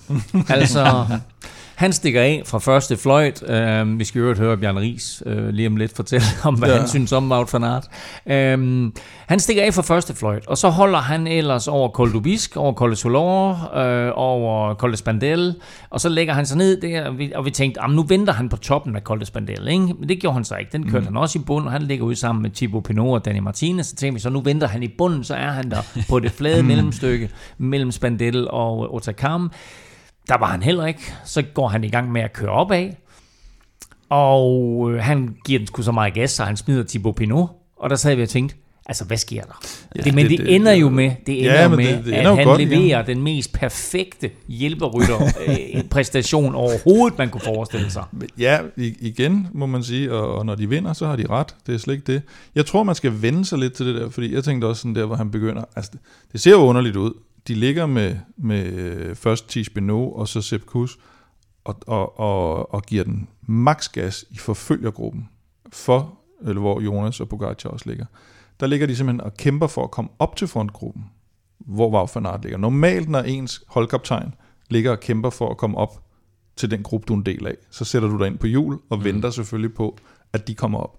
Samtidig med, at de ligger og kæmper alt, hvad de kan for at komme op, så kæmper han alt, hvad han kan, for at komme så hurtigt mul- så muligt derud af. Så det var en ting, jeg synes var lidt underligt. og så synes jeg noget andet også var underligt, var netop igen med, med tanke på den her første pioneretappe, at der hvor Fanart kan gøre den største forskel, det er netop som pilot ned af den formodet hårdeste nedkørsel. Altså, hvis han havde været der, da de ligger og laver det der styrtshow, havde han så ikke bare lagt sig forrest igen og været en buffer og en garant for, at så var de kommet sikkert ned der, og mm. skulle ikke igennem det der. Øh, nu gik det godt. Hvis Jonas var styrtet, så havde vi siddet nu og diskuteret, hvad fanden lavede Van Aert derude, når han skulle ligge mm. og være pilot på nedkørslen. Til gengæld, så sætter han jo i gang med et helt sindssygt hjælpearbejde til sidst, som er med til at knække Pogacar. Så igen, bundlinjen, så har de vundet. Ja. Igen det hele nærmest. Jeg tror også, de har i, i turen har de flere gange øh, vil gå aggressivt til værks, og, og, og havde ikke noget imod at have en, et ben i, i hver lejr, ikke? Mm. hvor de siger, at den ene er på etappesejren, og kun hvis det går helt galt, så, øh, så dropper vi den idé. Ja. Og det, det har aldrig rigtig gået helt galt for, for Jonas men mens de har gået efter de mm. der etappesejre, så i sidste ende, så må man også bare sige, alright, altså de, de, de satsede, og, og de vandt, og, og det, ja. det har de gjort lang vej i, i, i turen nu. Ikke? Sepp Kuss kører Jonas op til Wout van Aert, og så øh, siger Sepp Kuss ellers øh, tak for i dag, vi kan lige vende, vende tilbage til Sepp Kuss, men øh, så sidder de tre mand tilbage, Wout van Aert, Pogacar og Vingegaard, og så trykker han den ellers af, som du siger, Kim Wout van Aert, og der knækker Pogacar. Ja, så får han lige de der 2-3 meters hul, ikke? og så, ja, så er det jo et tegn til Jonas om, at nu, nu skal du snart selv i aktion. Ikke? Fordi han kører trods alt ikke hele vejen op til toppen og også lige nupper. Jeg var på et tidspunkt, hvor jeg sad og tænkte, nu giver Jonas ham etappesejren også. Nu kører de bare op. Og, jamen, og så kører de også en prikket trøje, hvilket ja, også var sådan lidt, jamen øh, hvis Vaud vinder, og du ved, så, ja. så, så tager han prikkerne fra Jonas og sådan noget. Man sad lidt og tænkte, øh, det er åbenbart det, man kalder totalcykling. Der kører man også sådan lidt interne kampe på holdet. Ikke? Altså det er, man skal altså lige vende sig til det der med, at du, at du har to forskellige grupperinger, der, der reelt set sidder og kører lidt i gåsøjne mod hinanden. Så øh, det er simpelthen bare en ny, øh, en ny måde at køre på. Og det er måske den måde, de er nødt til at køre på med, med Fanart på holdet, som man også siger. Han bliver ikke rigtig motiveret af at, at bare sidde ned og hygge ned. Men i altså en ting er motivation, en anden ting er, er den indflydelse, han har på etappen i dag. Ja, ja, fordi det er fuldstændig vanvittigt, hvad han gør. Altså, der, jeg har en statistik her, ikke? Altså, øh, med 4,4 km igen. Øh, faktisk nogenlunde, lidt, lidt eller det vi så på Granon, ikke? Øh, nogenlunde mm. det samme tidspunkt, som, som Pogacar han knækkede på Granon, der knækker ja, det var 4,6 på Granon. 4,6 ikke? og 4,4 i dag, ikke? der knækker Pogacar. Øh, og med 3,6, altså sådan 800 meter senere, der slår Wout van Aert ud, og så sidder Jonas alene. Med 2,7 km igen, der har han 30 sekunder. Med 2,1 km igen, der har han 40 sekunders forspring. Og med en, øh, præcis en kilometer igen, der har han 50 sekunders forspring. Og han ender med at komme ind med et minut og 4 sekunder foran Tadej Pogacar. Og det var en glad og lette dansker, der gav det her interview umiddelbart efter etappen. Oh, it's an, uh, incredible. Uh, yeah, this morning I said to uh, to my girlfriend and my daughter I wanted to win for them, and uh, I did. So uh, I'm uh, I'm really really happy and, and proud that I, I won for them, and uh, yeah, this one is, is really for uh, for my two girls at home.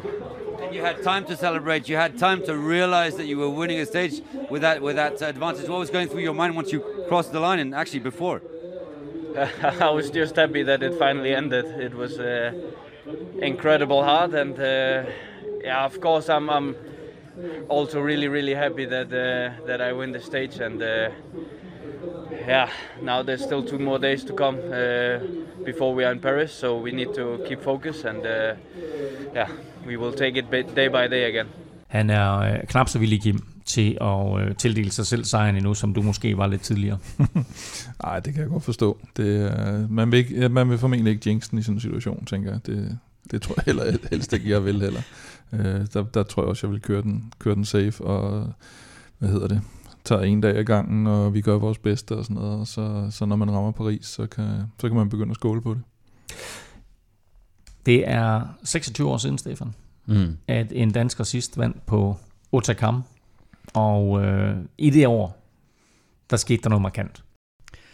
Ja, altså øh, sjovt nok. Der, der er lige pludselig mange sammenligninger. Jonas Vingegaard blev født i, øh, i 96, øh, hvor, det samme år som, som Bjarne han vandt øh, i den gule trøje på Botokamp. Altså jeg vil sige, det havde været lidt sjovere faktisk, hvis han nu var født i sådan noget martsagtigt. 97. Nå, okay, så, så han er blevet undfanget. Og simpelthen blevet undfanget i begejstring over Bjarne sejr. Nu bliver han trods alt født af det, december 96, ja, ja. ikke? Jo, men det, det var bare, altså, selvom der er nogen, der siger, at man skal ikke sammenligne Jonas Vingegaard og Bjarne Ries på grund af øh, nogle ting og så videre, men, øh, men jeg, jeg, kunne ikke, altså, jeg kan sgu ikke lade være med at sidde og tænke, at øh, det er vildt, at han, han ligesom kopierer øh, det, som, som Bjarne gjorde dengang, ikke? og Ørnen og Vingen og Kys ud til Danmark. Og, oh, og, det, og, det, og Vingen, jeg kan godt ja, lide det. Og det er jo, altså, det, han kopierer det virkelig meget, fordi da Bjarne tager trøjen, det er jo på den her afkortede Galibier-etappe, mm. hvor de skulle have været over Galibier, og de så kører over. Øh, I biler. Og, han, og der har han jo ikke føretrøjen, og så kommer han i gul på den etape. Det gør Vingegaard også på mm. Granon-etappen, hvor de var over Galibier først. Og så i gul trøje vinder han sin næste etape på Otakam ja. som også er det samme. Ja, ja. Jamen, det, øh, det, det, det, på en eller anden måde, så, så, så, så har det lignet øh, rigtig meget. Ja. Ikke? Og, så, og så en helt anden ting også, at, øh, at så vinder han den prikkede lige pludselig, øh, som så. kun øh, Michael Rasmussen har gjort før, og han hedder Jonas Vingegaard Rasmussen. Altså sådan, oh, der, der var lige pludselig nej, mange øh, ting, synes jeg, hvor man sidder og tænker, Åh, det har jeg set før, og man er ved at koge over, at, øh, sådan, at øh, det, det, det er bare fuld, øh, fuld dansker, ikke? I 1996, der vandt Bjarne Ries på Otakam. I dag der var der endnu en dansker, der vandt, og nu har vi faktisk Bjarne Ries med på telefon. Bjarne, dine første tanker omkring det, du har set i dag? Ja, det synes det er meget specielt. Han vinder der i den gule trøje. Det er, det er, jo, det er jo ikke kun fantastisk, det er jo exceptionelt. Og hvad gik der gennem hovedet på dig i dag, da, da du sad og så Jonas? Nå, jeg sad og kiggede lidt på, okay, der, øh, hvordan ser ruten ud, øh, øh, om jeg kunne huske det, og okay, lige her omkring en kilometer fra mål, og væk ind i en bil, og så videre. Heldigvis var der afspærringer. er der afspærringer i dag? Det var der ikke dengang. To eller en kilometer fra mål, jeg tror først, det var de, de sidste få 100 meter. Men øh, jo, altså de samme, de sidste sving og så videre, tænker jeg, okay, det går han det sgu. Og prøv at sætte nogle ord på øh, hele oplevelsen i dag, også for dig for den sags skyld, foran fjernsynet med at gense øh, Otakam, og, og også øh, altså, hvor vildt et bjerg det her det er. Jamen, det er et vildt bjerg. Altså, jo, det var da specielt. Specielt, og så skal se her 26 år efter, en anden dansker kører i en gul trøje op ad Otakam, og, og egentlig øh, kopiere, kopiere mig nærmest. så det, det, det var da mega specielt. Ikke? Øh, det må jeg nok sige. Du har jo på en eller anden måde sat uh, Otakam på verdenskortet i Danmark. Nu uh, har Jonas altså også uh, vundet dig. Hvor, hvor stolt er du sådan på hans vegne og på Danmarks vegne? Altså, ja, jeg er da mega stolt af ham. Altså, det er jo vildt, det han har præsteret. Ikke? Og det er jo vanvittigt for Danmark, det der sker lige nu. Ikke? Og, og ja, Danmark skal sgu være stolte af en gut som ham. Og så har du faktisk været lidt ude og, og kritisere Jumbo Visma undervejs for deres kørsel, og måske også lidt øh, øh, Wout van Aert. Altså, hvad, hvad siger du til den måde, de vinder etappen på i dag? Jeg har været ude og kritisere dem, fordi jeg synes, det har været berettigt. Altså, jeg kritiserer ikke bare for at kritisere. Øh, jeg analyserer de ting, jeg ser. Øh, men, men altså, i dag er det jo bare exceptionelt. Altså, han er jo fuldstændig sindssyg, ham for noget. der. Altså, det er en god. Jamen det er han øh, er helt vildt. Altså, og kan køre, som han gjorde i starten af etappen, hovedløst, hvis du spørger mig. Hvis jeg havde siddet i bilen, havde jeg kaldt ham tilbage. Øh, stort set med det samme. Altså, fordi at det, det er jo ikke normalt, at du ligger og kører sådan. Men han så stadigvæk bliver træer på etappen, og, og kan ligge og afgøre cykelløbet øh, til, til fordel for, for Jonas. Det, det er jo, altså den præstation er jo sindssygt. Han førte jo op over alle bjerge jo, og nærmest rykket øh, konstant. Altså det er sgu ikke normalt. jeg har sagt, altså det, det er ikke, han vejer 80 kilo eller 78, eller han var, altså det er dybt imponerende. Han er godt nok stærk. Hvis du sådan kigger på det større billede her, hvad tror du så, det her kommer til at betyde for dansk cykling? Jeg håber, det kommer til at betyde noget. Det vil være skuffende, hvis det ikke gør. Øh, og her mener jeg på alle fronter i forhold til, at det arbejde, der skal gøres ude i klubberne øh, i små overgange, skal man jo tænke sig godt om, øh, hvordan kan vi udnytte det her, lige så vel som det blev udnyttet dengang øh, jeg vandt i sin tid. Øh, deres cykelunioner skal tænke sig godt om, hvordan de skal udnytte det her. Et par ord på hele den her Tour de France. Start i Danmark, fire danske etappesejre og Jonas i guld. Ja, det er jo svært at... Den er, den er svær at slå. Vi prøvede 96, men den er sgu nok slået. Det er, vi, vi, vi må nok konkludere, at, øh, at den her Tour de France, den slår alt. Uh, tusind tak jo til uh, Bjarne Ries for at være med her til aften. Der er en, en, en ekstra lille ting ved den her sejr af Jonas i dag, som jeg synes er væsentlig, og det er, at UAE og måske også der Pogacar, de sådan indikerede lidt, at det var fordi, han ikke havde drukket rigtigt eller spist nok, eller whatever, på den der Grand etape I dag, der får han pryl. Og, altså, og, og, men det gør han, og, og, og det, der, det der sker med det også, det er, at de, de sagde jo efter den etape der UAE, at vi lavede nogle fejl, der ikke kommer til at ske igen. Hmm. Og jeg tænkte faktisk dengang, der så tænkte jeg, okay, jamen, det kan godt være, at Jonas Vingegaard han vinder Tour de France i år, men når, når nu, at, at Tadej Pogacar han ikke begår fejl længere, så vinder han jo nok de næste 6-7 år. I dag beviser Jonas, at det her, det behøver ikke at være en egentlig svale. Nej, det, jeg synes, det viser, at, at begge de etapper, jeg synes for det første også, det beviser lidt, at hvor vigtigt det var det her med, at Roglic han var en part øh, på mm. Granon-etappen, som jo var med til at mørne ham. I dag øh, mørner han lidt sig selv, fordi han er nødt til at gå ud og angribe. Mm. Så det er de to dage, hvor han bliver kørt træt undervejs, så har han det ikke til sidst på sådan en lang og udmavende stigning til sidst. Og det er måden, du skal have fat i ham på de, på de, de mere eksplosive ting og, og halvkorte stigninger, og hvor etappen bliver kørt sådan lidt øh, nogenlunde tranquilo, eller hvad man kalder det, og så, og så noget eksplosion til sidst, eller op over en eller anden. Det er der, hvor han er, klart stærkest, øh, eller, eller uforudsete mm. ting, ligesom sidste år, hvor han i, på en regnværsetap lige pludselig tager to ja. minutter til alle. Ikke? Så, så, så de der lange, seje træk der, hvor, hvor han bliver presset, det, det er måden. Ja, det, og, og det tror jeg også, at de har begge to fundet ud af, hvordan hinanden er nu. Altså mm. sådan, og det, det kommer jo til at blive øh, forhåbentlig en, en fed rivalisering, altså, øh, ja. som, som vi kommer til at nyde, hvor vi kender, jamen Pogacar han er den her eksplosive, øh, alt mulig mand, der kan hugge nogle øh, sekunder hister her og lave noget ballade på nogle nedkørsler, og Jonas han er måske lidt stærkere op i de høje bjerge, ikke? Så, og en stærk, begge to stærke enkeltstartsrytter. Men det, som man også skal tænke på, synes jeg også, at, at Pogacar måske næste år øh, kunne finde på at komme med et lidt anderledes hold. Vi ved, at øh, Trentin havde de ikke med.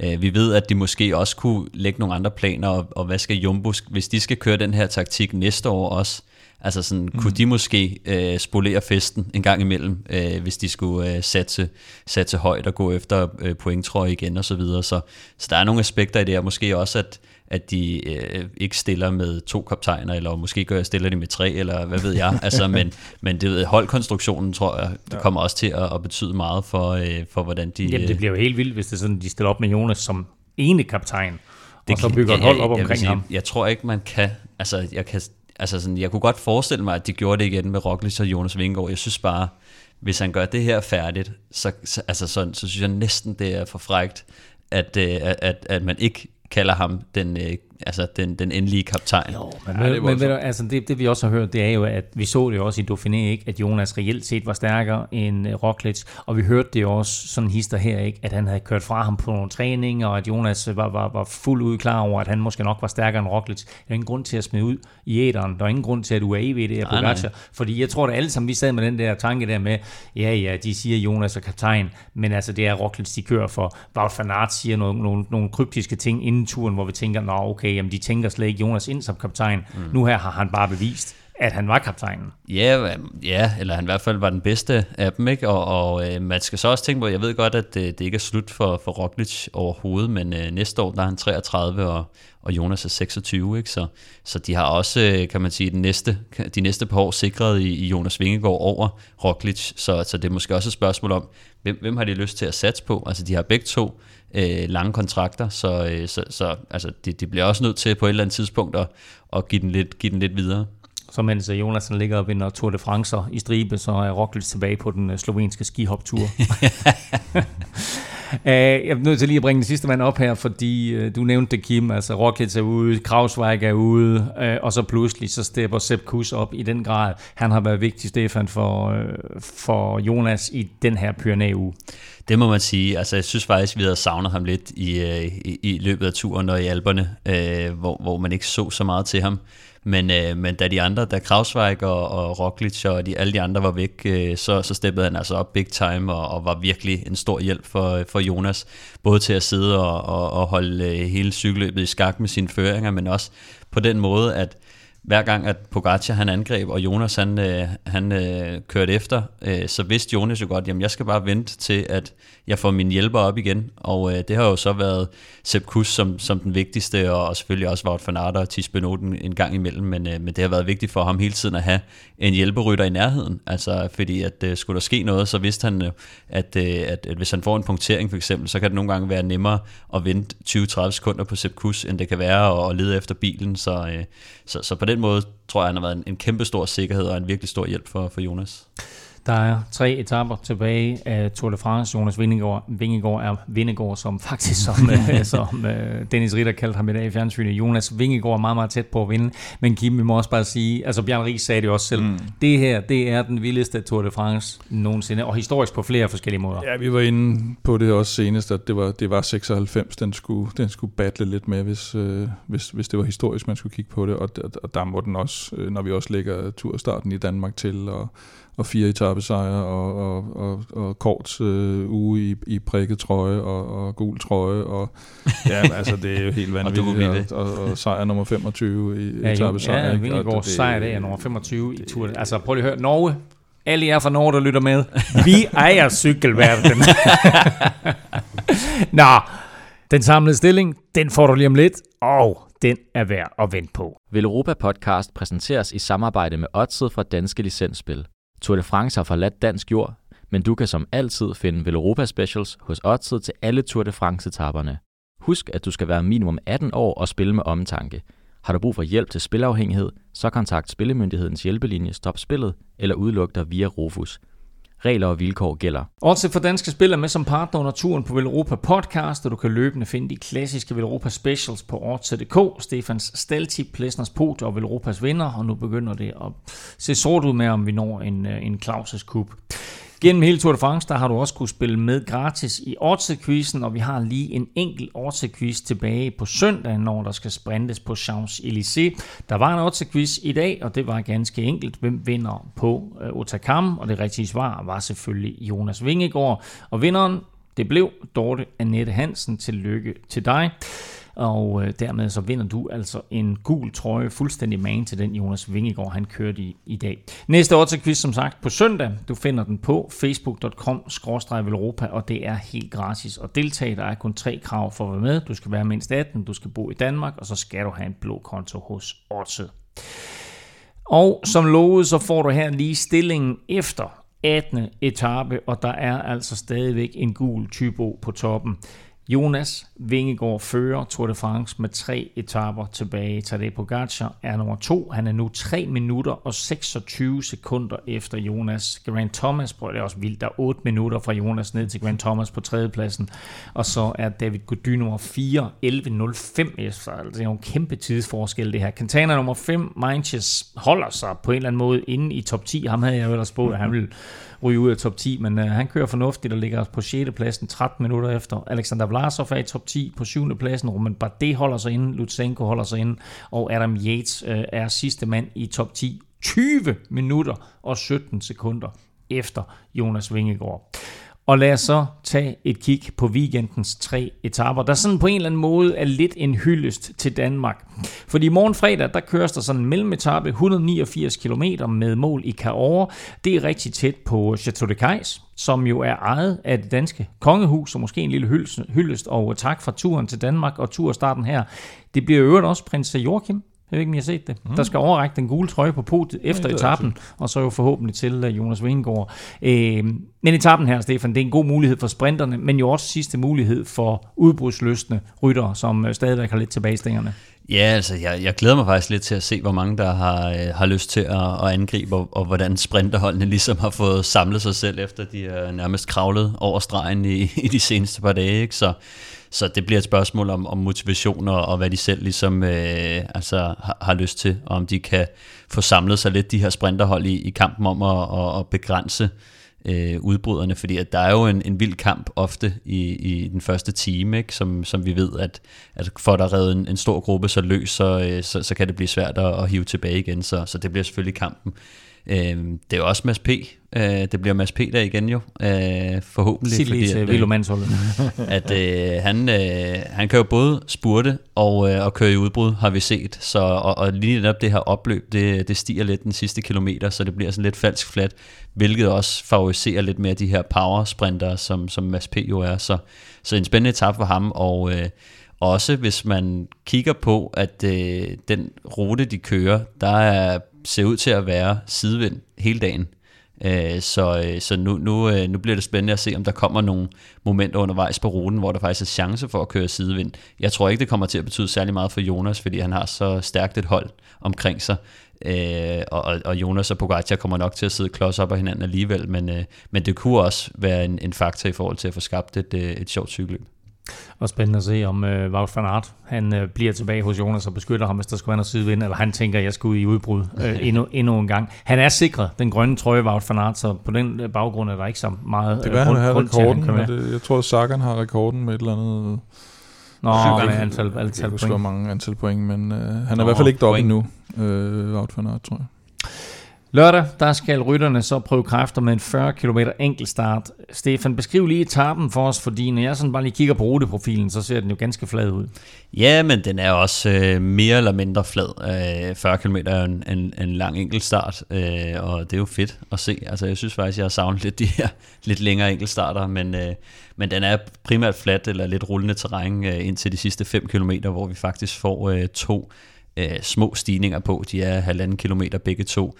Den første er ikke så slem, øh, men den op mod mål, den er, den er faktisk okay. Øh, det er jo de her 7% eller 7,5% eller sådan noget, så så der, øh, jeg, jeg tror ikke, det kommer til at betyde noget i det store billede, fordi når, når enkeltstarten bliver så lang, så, øh, så kommer man til at tage den lidt mere i et stykke. Altså, øh, men, øh, men, men altså, øh, ja, jeg, jeg tror bare, det bliver en, en, en ret simpel øh, og, og lang enkeltstart, hvor det bliver spændende at følge mellemtiderne undervejs, øh, særligt i forhold til, til, til Jonas og Pogacar jo, selvom at og, forspringet og, er... og vi var jo lidt inde på det i mandags, og nu er, nu er situationen jo pludselig en helt anden, fordi i mandags der havde Jonas 2.22, og så tabte han 4 sekunder, så var det 2.18, og jeg så nogen sådan spekulere lidt i, om 2.18 var nok for ham. Mm. Nu har han pludselig 3.26, altså kan Vingegaard tabe det på lørdag? Det tror jeg ikke, eller det er, det er ret overbevist om, at han ikke kan, medmindre han øh, er syg eller, øh, eller styrter tre gange, som øh, Michael Rasmussen gjorde dengang. Øh, så, så nej, det, det tror jeg er ret til. Jeg tror også, at øh, 220 var, var nok. Altså, Og vi øh, skulle faktisk også have spurgt, spurgt Bjørn Ries, hvad teknikken er i cykelkast. ja, det er rigtigt. Ej, Lad os øh, ikke håbe, han kommer derud. Men altså, jeg, jeg, jeg, jeg, når man sidder og kigger på, øh, på hvordan de har kørt, øh, særligt i år op mod hinanden, altså, så, så har de jo ligget ret tæt i, i København, ikke? hvor øh, Jonas taber 8 sekunder på, øh, på 14 km, og, og ganger man det op, så bliver det 24 sekunder øh, på, på den her 40 km enkeltstart. Så, og tidligere i, i år i Tirreno kørte de også begge to, der, øh, der slog... Øh, hvad hedder det, der blev han, øh, Jonas Vingegaard slået med lidt mere, det var vist øh, 35 sekunder, øh, og, og ganger man det op til lignende distance, så er det cirka halvanden minut, så det eneste grund til, at man sidder og spekulerer i det her, det var jo dengang, han øh, knækkede Roglic fuldstændig øh, og tog to minutter på ham på den der afsluttende enkeltstart, som var en vild etape, og han slog jo også øh, nummer to med en 12 eller 1,20 eller sådan noget lignende.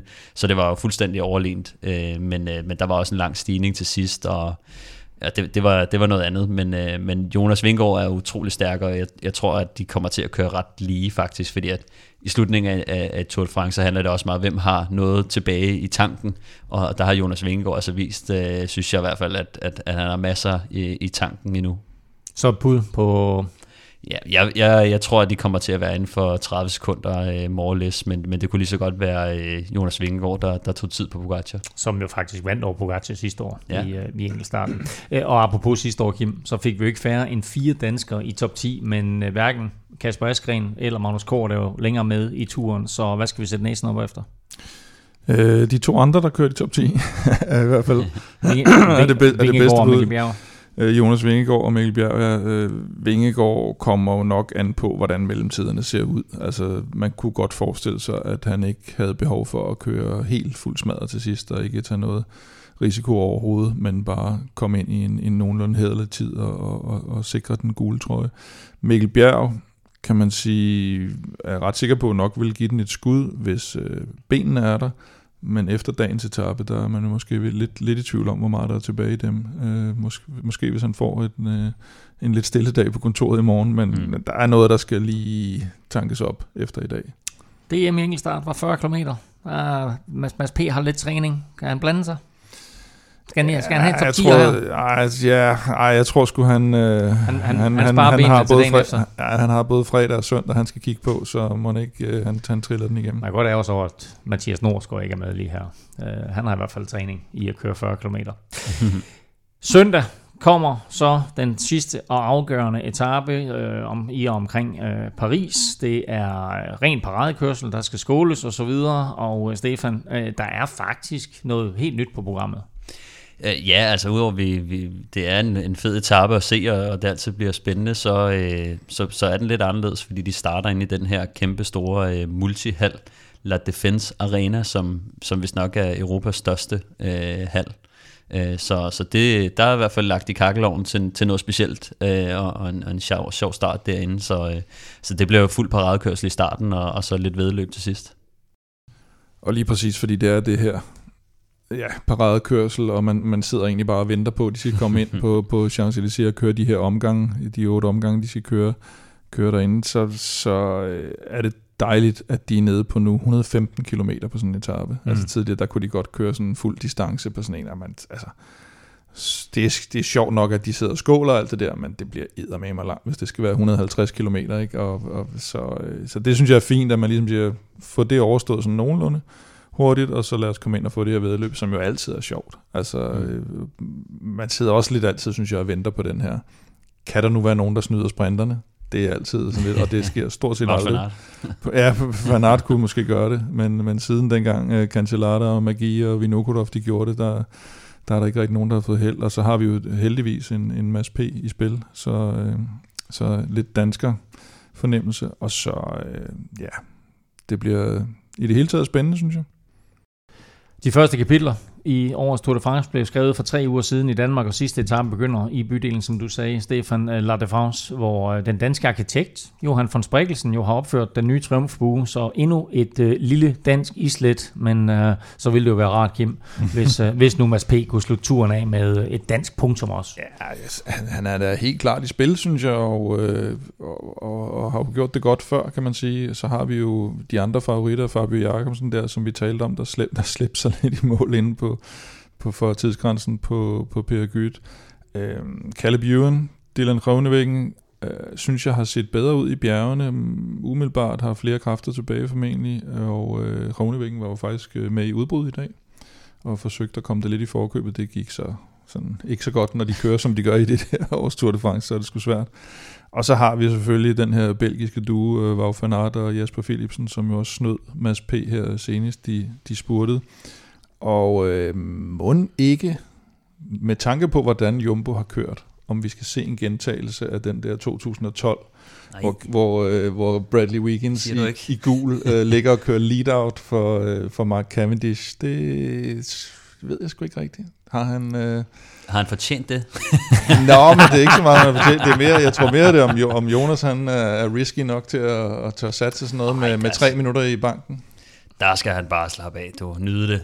Ikke? Det vil være typisk Køre Jumbo at gøre med, det. Med en glas champagne i hånden derinde over brostenen. han kan lave sådan han kan lave, han kan starte lige der sådan 18 km ude eller sådan noget, og lige gå op og tage en føring. Nej, det, det, altså, det er jo meget smukt, synes jeg, øh, hvis, hvis, hvis man gør det. Men, øh, men ja, det ved, det ved jeg sgu ikke rigtigt. Jeg, jeg tror ikke, det kommer til at ske, men det vil faktisk være ret, øh, ret fedt. Fordi altså, Jonas er jo også en fed fyr, ikke? og hvis det virkelig er sådan, at de siger, jamen Wout, han vil virkelig, virkelig gerne vinde den her, så... Øh, og det vil jo også være vildt, bare lige at krone den med, med lidt ekstra præmiepenge. Altså det, det Efter er jo han har vundet enkeltstarten dagen før. Ja, Jonas. og, og, og, og netten etape. Nå, øh, det var sådan lige et hurtigt kig på favoritterne, og øh, hvis øh, jeg skulle lytte til Stefan, så vil han jo nok mene, at i quizzen, der er Kim favorit. For nu skal vi have fundet dagens vinder i quizzen, og på den måde, som Stefan han kiggede på mig, da jeg stillede spørgsmålet her, der vil jeg holde med dig, at øh, Kim han, han bør være favorit. Men øh, stillingen er 18-13, og der er rigtig, rigtig mange point på spil. Øh, spørgsmålet var simpelt, øh, reglerne måske knap så simple, men altså, der er et point for at ramme det rigtige antal rytter, der har haft en gule trøje. Danske så- rytter. Danske rytter, og så er der et point for hvert nu. rigtigt svar. Ja. Og så minus en. Hvis, Hvis man, man svarer svarer hvis, man svarer, hvis man svarer forkert. Åh oh, gud. Godt så. Så øh, Stefan, vil du øh, komme med et bud på, hvor mange der har været i den gule trøje? Danskere? Jeg har syv. Det er korrekt. Et point. Sådan. Jeg har også syv. Hvad havde du, Kim? Syv. Du, du har også syv. Godt, så har I et point hver. Så, Sådan. står, så står det nu 19-14. Okay. Ja. Så får I lov til at komme med øh, hvert navn. Så tager vi dem løbende. Stefan? Tager dem bare i årsrækkefølge. Ja. Vi tager øh, Vingegaard. Jonas Vingegaard. Vi tager den derfra. Ja, den Ja. har jeg også. Godt. Så er det et point hver. Så tager du en. Jeg tror ikke, du skal stille øh, point øh, Skal jeg bare? regnskabet nu. Kom bare. Du skal ikke tælle? Jeg tæller. Nå, Okay. Øh, så har jeg Michael Rasmussen. Øh, ja, den har Stefan også. Så har Bjarne. Den har jeg også. Pis. Godt, Kim. ja, Kim. Øh, så har jeg Bo Hamburger. Stefan. Den har jeg også. Så har jeg øh, Jørgen V. Mm-hmm. Kim. Øh, jeg er kun nået til Rolf. Ja, ja, det er sådan i sammenhæng. Nå. Men Jamen, du det var, har, vi Jørgen, du, har, du har Jørgen V, ikke? Jeg har Jørgen V. Ja, Det var ja, fordi, vi godt. tog den i Ja. dato, dato nej, rækkefølge. nej. Og så har du Ro- Rolf Sørensen. Så er Rolf Sørensen, ja. Ja, Stefan. Ja, ja, den har jeg også. Ja. Og øh, så har jeg en mere. Og det er den eneste, jeg var i tvivl om. Men øh, jeg siger øh, Johnny Velts. Nå, ja, der har jeg Kim Andersen. Han var den første danske gule trøje. Satans. Altså nu vil jeg sige to ting. Altså et, jeg siger her, alle ved, hvem der var den første i den gule trøje. to, det spørgsmål var med, da du og jeg, vi var inde og quizze Åh, på nej, Discovery. Nej, nej, nej, nej, nej, Nej, nej, nej. Ej, nej, nej, Så nej, nej, nej, nej. Kim får et ekstra point. Og vi Fool trækker me faktisk, once. Og vi trækker faktisk et fra Stefan. Så, så det her, den her ambition, jeg havde om at, at få dig lidt tættere Backfire. på Kim, Hvad, du- backfire altså, totalt Så på. du tager lige sådan en historisk dansk quiz med Kim, som har lavet oh, ja. øh, cykelblade med, med netop sådan nogle her kan godt, standardinformationer du kan på. godt mærke, at du er nødt til at begynde at læse lidt op på historien. Hvad blev der af det der med, at det skulle være inden for de sidste, øh, altså i min levetid? Altså, Ja, det er de fleste af dem også, den Ja. her vil jeg sige. Godt. Øh, jeg lover, at næste gang, der kommer der en quiz, som ikke går længere tilbage end 1990. Men det du siger, Elming, fordi nu, ja. jeg, jeg var nødt til at skrue væk fra den der indsats, ja. Ja. I lavede inde i Discovery øh, ja. Plus der. øh, det blev for pinligt at se på. Hvad hedder det? Så det du siger er, at der havde I det spørgsmål om, at Kim Andersen var i den gule trøje. Det er jo sådan et, øh, hvem er hurtigst på aftrækkeren, og jeg, Ja. jeg, jeg når faktisk at trykke ind, men der har jeg tror, at Mathias Norsgaard har trykket ind, og når Ja. Sig Kim Andersen, så det får han point for. Og Elming når lige, inden jeg lige skal til at... Men så der hører du ikke efter. Nej, det er jo, øh, jeg hører ikke efter noget som helst. Jo. Jeg har mine egne holdninger og mine egne meninger. Holdning til statistik. Så øh, Ja, okay. fra det var en 5 points føring, øh, så er det nu en øh, 7 points føring til, øh, til dig, Kim, og jeg skal lige have regnet efter, om det er 26-19 eller det er 25-18. Men, øh, Førte kun med fem. Ja, du førte 5. Du førte 18-13. Ikke? Jeg tror, vi skal have genoplevet Justice for 18-13. Djurhus efterhånden. Du førte 18-13, og du får 8 point i dag. 1 point, så er du på 26. 1 point for at ramme 7, og øh, 7 point for, for alle de 7, du nu øh, kunne rammes op der. Så du er på 26, og Stefan, du er på... Øh, nå, nej, du havde 6. Du er faktisk... Nej, det går helt galt. Nej, han havde kun fem point, jo. Du havde... Ej, det går helt galt, jo. Så... Øh, Du får... Uha. Ja, det er en hård udregning, den ja. der. Det, du har enten, enten på netten, eller det finder jeg lige ud af inden næste gang. Men øh, det er i hvert fald en markant føring. Jeg laver et eller andet, jeg laver noget, øh, ja, jeg tror, vi, vi quizzer i færøske cykelrytter i næste uge, Stefan. øh, Torgild Veje det passer ikke engang, at det er næste uge, fordi vi er tilbage allerede på søndag. Og det er, det er rigtigt, ja. umiddelbart efter afslutningen på paradeetappen i øh, Paris. Og øh, husk, at hvis du vil vinde en Europa Cup og den her store turpakke, vi har gang i, så er det sidste chance for at være med. Så øh, hop ind og støt os på øh, tier.dk. Så er du altså med allerede på søndag i løjetrækningen. Indtil vi høres ved, der kan du følge Kim og Velropa på Twitter. Det sker på Snablag Velropa. Stefan finder du på Snablag Stefan Djurhus, og undertegnet finder du på Twitter, Insta og Facebook på snabelag NFLming. Og husk, at du nu på Instagram også finder os i det nye collab med Mandsholdet. Vi kalder det bare for Velo Mandsholdet. Tak for nu. Tak fordi du lyttede med. Tak til alle vores støtter på tier.dk. Uden jer, ingen vil Europa podcast. Og naturligvis tak til vores partner, Rådet for Sikker Trafik og Orte. Støt dem. De støtter os. Kys til Jonas. Kys til Danmark. Den, der kommer til at vinde Tour de France i år, Jonas Vingegaard.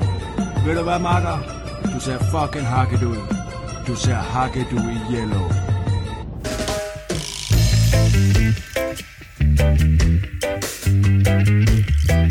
Thank